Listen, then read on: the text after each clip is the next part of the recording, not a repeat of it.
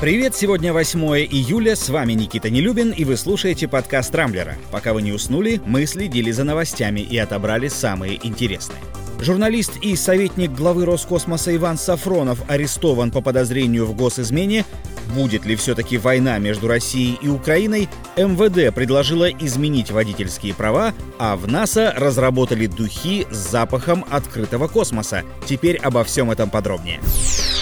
Лефортовский суд Москвы отправил в СИЗО советника главы Роскосмоса Ивана Сафронова. Бывший журналист «Ведомостей» и коммерсанта, подозреваемый в государственной измене, арестован на два месяца. По версии ФСБ, в 2012 году Сафронов якобы был завербован спецслужбами Чехии и получил задание собрать сведения о военно-техническом сотрудничестве России со странами Африки, а также о деятельности наших вооруженных сил на Ближнем Востоке. Об этом рассказал адвокат Сафронова Евгений Смирнов. Из-за секретности расследование сделали закрытым, а следствие не дало возможности стороне защиты ознакомиться с материалами. Накануне у здания ФСБ на Лубянке прошли одиночные пикеты в поддержку Сафронова. Там задержали около 20 человек, среди них оказалась и Ксения Собчак, а представители журналистского сообщества требуют, чтобы процесс был максимально открытым, а само дело рассекреченным. Будут ли услышаны эти требования – большой вопрос, хотя, как мы помним, другого талантливого журналиста Ивана прошлым летом отстоять все-таки удалось.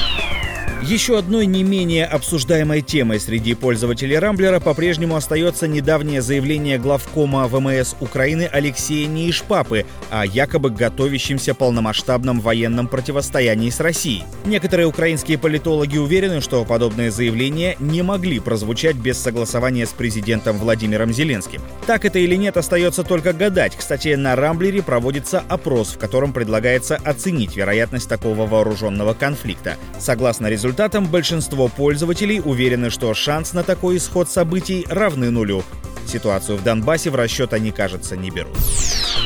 Без преувеличений июль можно назвать месяцем поправок. На сей раз свои изменения предложила МВД, но, к счастью, не в нашу многострадальную конституцию, а в нормативные акты, касающиеся допуска транспортных средств и водителей к участию в дорожном движении. В частности, в ближайшее время может измениться внешний вид водительских прав. Надпись «Водительское удостоверение» будет дублироваться на французском и английском языках, а в свидетельстве о регистрации автомобиля появятся сведения о мощности двигателя и сроки госрегистрации для транспортных средств, поставленных на учет на ограниченный срок. Придется ли после этого водителям в обязательном порядке получать права нового образца, не уточняется.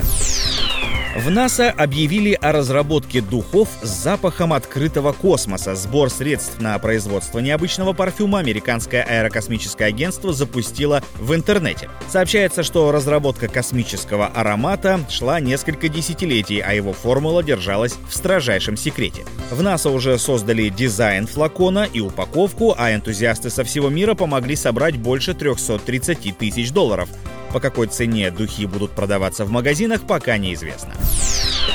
На этом пока все. С вами был Никита Нелюбин. Не пропускайте интересные новости, слушайте и подписывайтесь на подкаст по ссылкам в описании. Увидимся на rambler.ru.